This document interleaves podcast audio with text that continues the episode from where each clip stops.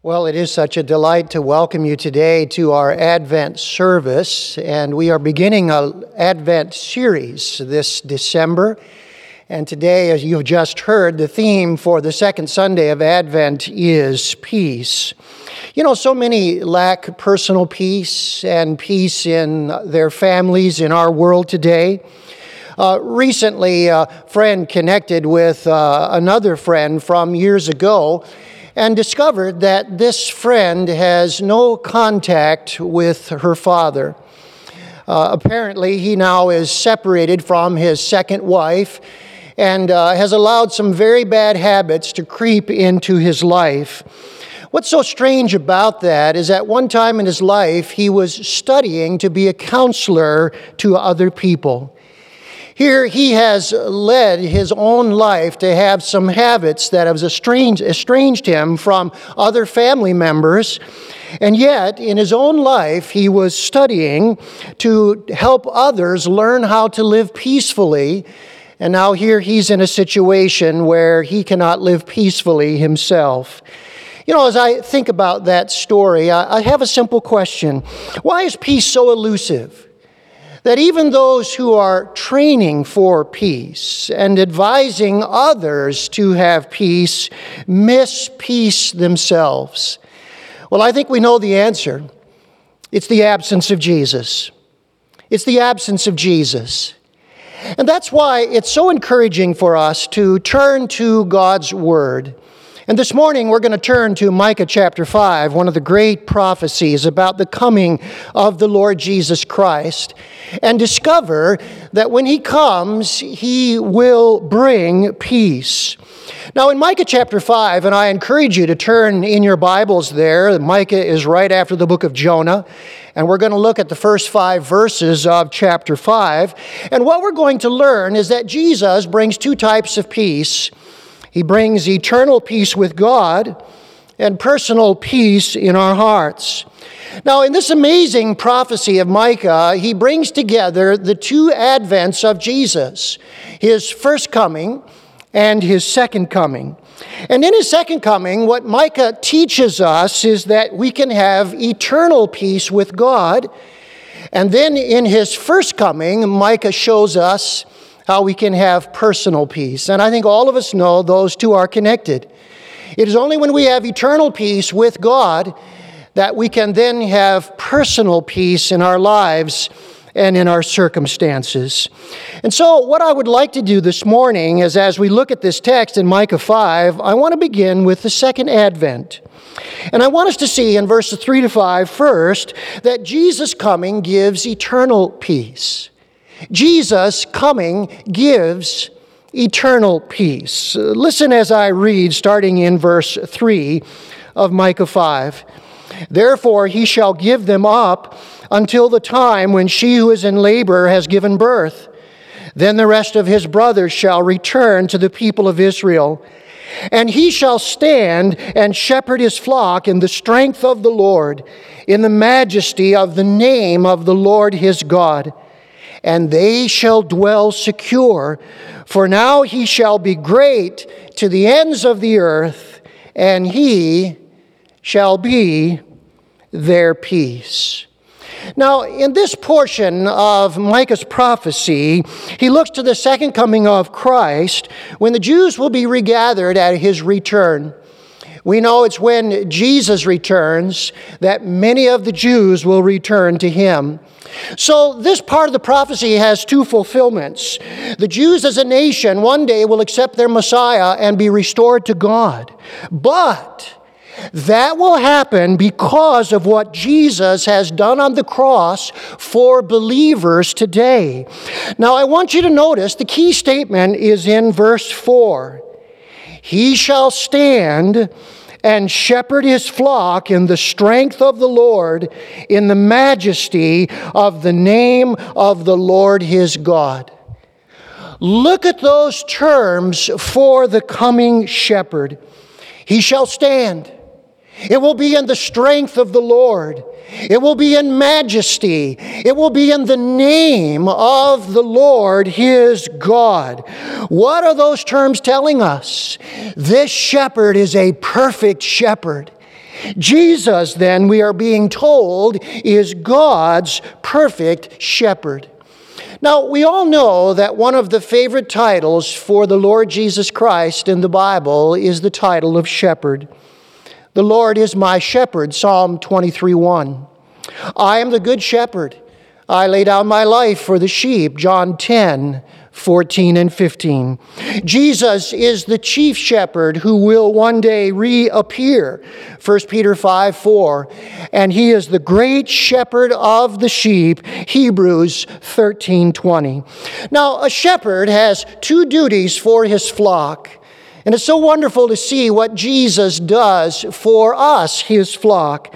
First of all, he gives us peace with God. Let me read for you verse 5 again. And he shall be their peace.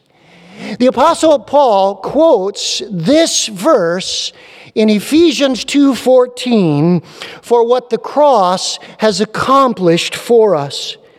In the cross, Jesus has made peace between us and God, putting away our sins through his blood. And because that's true, Jesus does a second thing that all shepherds did for their sheep. He gives us eternal security for our future. Verse 4 says about his flock, they will dwell secure. Now, I love how the Bible fits together because this uh, secure future is described for us in Revelation chapter 21 and verse 3. And listen to the security that we have for our future. And I heard a loud voice from the throne saying, Behold, the dwelling place of God is with man he will dwell with them, and they will be his people, and God himself will be with them as their God. This is the security that Micah is prophesying here in Micah chapter 5. Now, I want you to ask this question Did you notice why, if we are saved, we are secure? In verse 4, there's a, a little for. And that for is the reason why God's flock, Jesus' people, his sheep, are secure. And what does it say? Well, we shall be great to the ends of the earth. Is that what it says? No. I'm tricking you, aren't I? I'm pulling your leg. It doesn't say we shall be great to the ends of the earth. It says he shall be great to the ends of the earth. The reason that we are secure is he shall be great. You're not great. I'm not great. We can't keep ourselves secure in our salvation, but He is great. And because He's great, we are secure for eternity. I want you to think about it in this way. If the Lord, and that's who Jesus is, is the Good Shepherd, who is the chief shepherd and the great shepherd, then the peace he secured at the cross for his flock is a secure peace. That has to be true.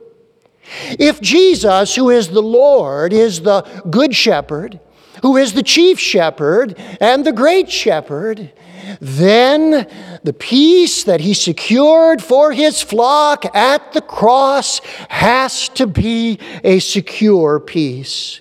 I want to ask you this morning do you have this peace? If you come into this relationship by repentance and faith to the Lord Jesus Christ, if you have, it is an objective fact. It does not change. Even on those days in which you may not feel, I am at peace with God, you are at peace with God because by faith in His Son, He has created that eternal peace with the Lord. So, as a Christian, you are at peace with God and you are secure because your shepherd is great. Now, that's where we have to begin. We have to begin with a relationship of eternal peace with God, and that's what Jesus brings to those who know Him personally by faith. But then, as we back up to the first verse, we discover that uh, Micah prophesies now about the first coming, the first advent. And here we learn that Jesus' coming brings personal peace. Jesus' coming brings personal peace. Let me read for you verses 1 and 2. Now muster your troops, O daughter of troops. Siege is laid against us. With a rod they strike the judge of Israel on the cheek. But you, O Bethlehem Ephrathah, who are too little to be among the clans of Judah, from you shall come forth for me one who is to be ruler in Israel, whose coming forth is from of old, from ancient of days. Now, verse 1 here is predicting the Babylonian siege of Jerusalem, which happened exactly 115 years after Micah predicted it in verse 1. And as I've just read about that siege, it doesn't sound very peaceful to me. It doesn't sound very hopeful. Ancient sieges were a horrible thing to go through. Entire families would starve to death in the siege. There would be violence and murder, humiliation. There would be slavery of the captives, and then the degradation of captivity itself and the amazing thing here is right next to this chaos of death and destruction, we have one of the most wonderfully hopeful prophecies about the birth of the Lord Jesus Christ in Bethlehem. And we have to ask our, ourselves this question what gives here that such degradation, death, and chaos can be right next to such a hopeful prediction? Well, don't you feel at siege sometimes in your life? Of course, we all do. Not being sieged by armies, but being sieged by things like disease, misfortune, being sinned against by others or being mistreated. We often face the siege of death or, or loss. And God does not always take away those things, does He? This siege was going to come. God was not going to remove it. But what does God do in our times of siege? God gives us peace in the midst of them. This morning, you could take a pen or a pencil, and across these three verses in Micah 5, you could write these words God is in control. God is in control. Siege is coming. It's going to be painful, says Micah. But God is so much in control that you, as His child, can have personal peace. I love the picture here that Micah paints of the control that God has. Notice the things that he shares with us that tell us that in our lives, no matter what siege is happening, God is in control. Uh, Micah tells us that, that God has no limits. God has no limits. See, one of the reasons we are often robbed of peace in our lives is we're limited. We can't change our circumstances like we would always like to. Often we feel helpless.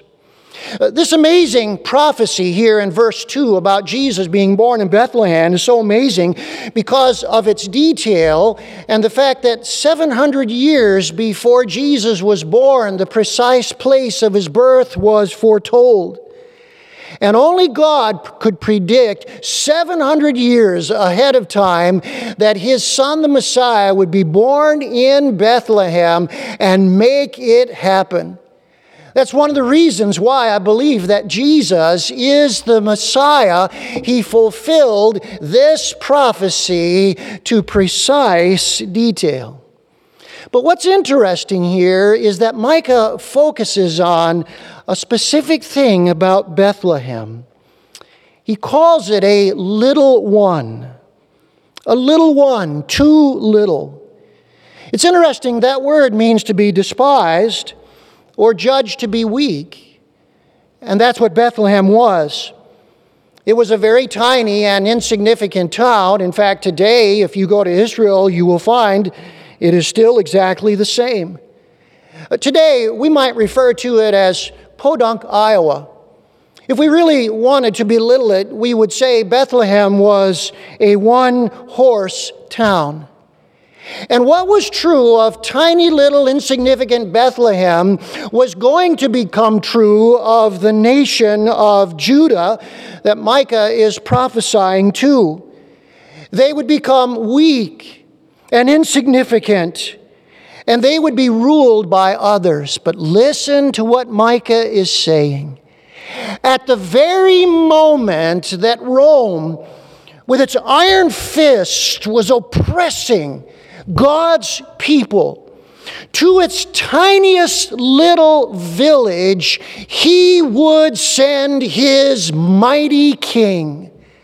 What is that telling us? It's telling us that God has no limits. God is so self sufficient, he needs nothing or no one to help him he can do the impossible all by himself. You know, in recent weeks, I have been praying for two young men who have stage four cancer. Both of those young men have young families. And you know, when you have stage four cancer, that that is the greatest chance that you can die with cancer. And many times, all they can do is prolong your life. Many times at stage four, they cannot cure that cancer. And yet, why am I praying for these two friends of mine? Why am I asking God to intervene in their life? Well, you know the answer. It's because God is in control of cancer. He can do the impossible all by himself. I remember when I was just uh, a little tyke, they discovered a, a spot on my grandfather's lung, and they were concerned that it was cancerous. I remember my mother asking our church to pray for my grandfather, which they did. And the next time they x rayed his lung, the spot was gone. And as a little boy, I remember my mother saying she believed it was an answer to the prayers of God's people. You see, when we pray to a God who has no limits, it should give us personal peace. We are limited, but God is not. Now, we might ask this question well, what happens when the spot is not removed? What happens when God does not answer in the way that we had hoped? Well, there's a second evidence here of God's control, and that is this God accomplishes his purposes in his time. God accomplishes his purposes in his time. Listen to verse 3 here again. Therefore, he shall give them up until the time when she who is in labor has given birth. Now, this verse here is moving ahead to the second coming of Christ. The labor and the birth here, this time, is referring to his second coming, and the she is a reference to the nation of Israel. We know that because Israel will be regathered when Jesus is ruling and reigning, as verse 4 says he will. And Israel has not been regathered yet, and he is not yet ruling and reigning. So, this is a promise, a prediction of his second coming. I want you to fasten on three words. Three words. Until the time. Therefore, he shall give them up until the time. May I ask you a question? Whose time is that? Whose time is that? Well, it's God's time, isn't it? It's God's time. God has a timetable. And if we were to say, why is God waiting so long to fulfill his promises to his ancient people, the Jews? You know what the answer is? It's because he's making salvation available to you and to me. If God had already fulfilled his promises to his ancient Jewish people, grace would not be extended to you and me in this church age. How many here are watching today are glad God has extended the time? I think we all are. How many are glad God has his own timetable? Well, of course we are. Listen, if he has his own timetable on a worldwide scale, does he have his own timetable for your life? Of course he does. Of course he does. What does the Bible say about the coming of Jesus? When the fullness of time had come, God sent forth his Son, Galatians 4 4. Jesus came exactly on time, and he will come again exactly on time. And if God can be on time for the whole world, can he be on time for your life? Of course he can. Of course he can. You see, we're like the Jews.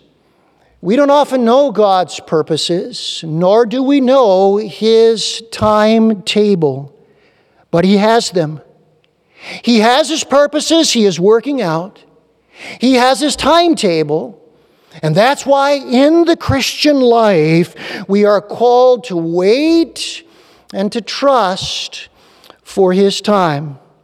That's a big part of the Christian life waiting and trusting for His time and knowing He accomplishes His purposes in His time is a great source of personal peace. Well, now there's one more evidence here that Micah gives to us in this amazing prophecy that God is in control. And that evidence is this God can reverse things. God can reverse things. He can put things back together that have been broken. He can heal broken lives. He can heal broken nations. Listen to the end of verse 3. Then the rest of his brothers shall return to the people of Israel. May I pause and ask this question? Who are the rest of his brothers that Micah is talking about? Well, they are the ten lost tribes of Israel.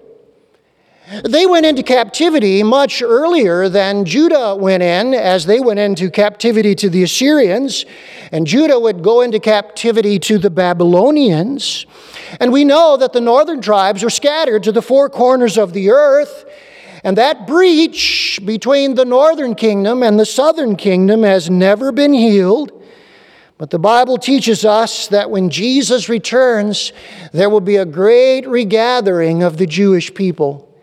The Bible says that they will look upon him whom they have pierced, and they will mourn for an only son. And Paul says in Romans chapter 11 that many in the nation will turn to their Messiah and be saved. Listen to how Isaiah describes that day in Isaiah 11 12. He will assemble the banished of Israel and gather the dispersed of Judah from the four corners of the earth. That's what Micah is talking about. The rest of his brothers shall return to the people of Israel. I have to look at this and ask this question. If God can heal that brokenness, and put things back together for his ancient people, What things can He reverse in your life and put back together? A marriage? A drug problem? An alcohol addiction? A failure? A broken relationship? And if God determines in your life not to remove a siege that you may be now under, can He restore courage, strength, love, joy, and faith? Of course He can. Of course He can. God can reverse things. He can bring back together that which is broken. He can heal broken lives. And there's a wonderful message here for us. When God does not reverse the siege in our lives, and sometimes He doesn't, it's because He's doing something better. He's restoring us. You see, God is capable of reversing whatever siege our lives are in right now. He has no limits. He is working out His purposes on His timetable. And He is a God who can reverse things, He can reverse the siege. But when God does not reverse the siege in our lives, it is because He is doing something better. He is restoring us.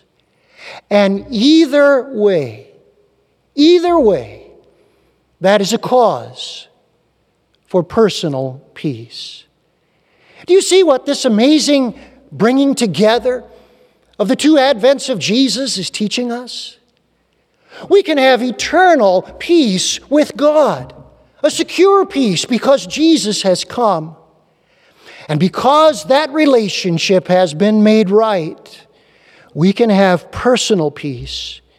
Because God is not limited, He has His timetable, and He is working in our lives. And oh, the peace that comes to those who know Him and experience Him in this wonderful way. Let's bow together, shall we, for just a moment. And let's thank the Lord for this great Advent day and the peace that only the Lord Jesus Christ can bring.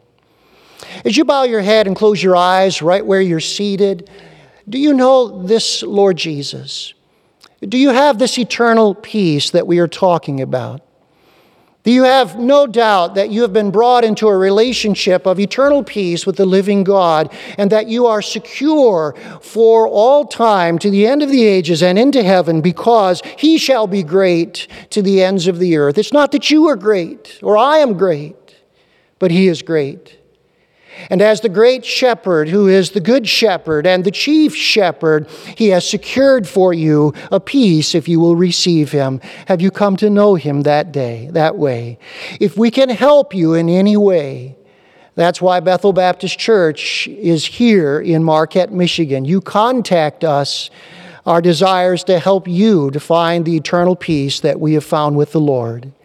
And then, if you're a believer here today and you know Christ, can you write across the sieges of your life? God is in control. He has no limits. He's working out a purpose according to His time schedule. And He can reverse things, either in my circumstances or in my heart. But either way, it is a reason for me to thank Him and say, Lord, I will live in the peace that you have provided for me. Would you express that to our Lord today? Father, how we thank you that these ancient words are so encouraging in our hearts today. We're so grateful that Jesus has fulfilled Old Testament prophecy to the very letter, and therefore we have absolute confidence that He is who He said He was. That he went to the cross, died for our sins, rose again, that he ascended into heaven, that he is coming again someday, and we live in the peace of that glorious return. Help us today to truly know our God, and in knowing our God, to walk with Him, to trust Him, to allow Him to work out His gracious plan for us, and each and every day to become more and more like Him, so that we can reflect to those around us that we truly know the living God, that we serve the living God, that we live in the peace of the living God, and we are joyfully awaiting the wonderful hope of his return. How we love you, Lord, today. Work in each of our hearts because we believe your truth. And we'll thank you and praise you for Jesus' sake. Amen.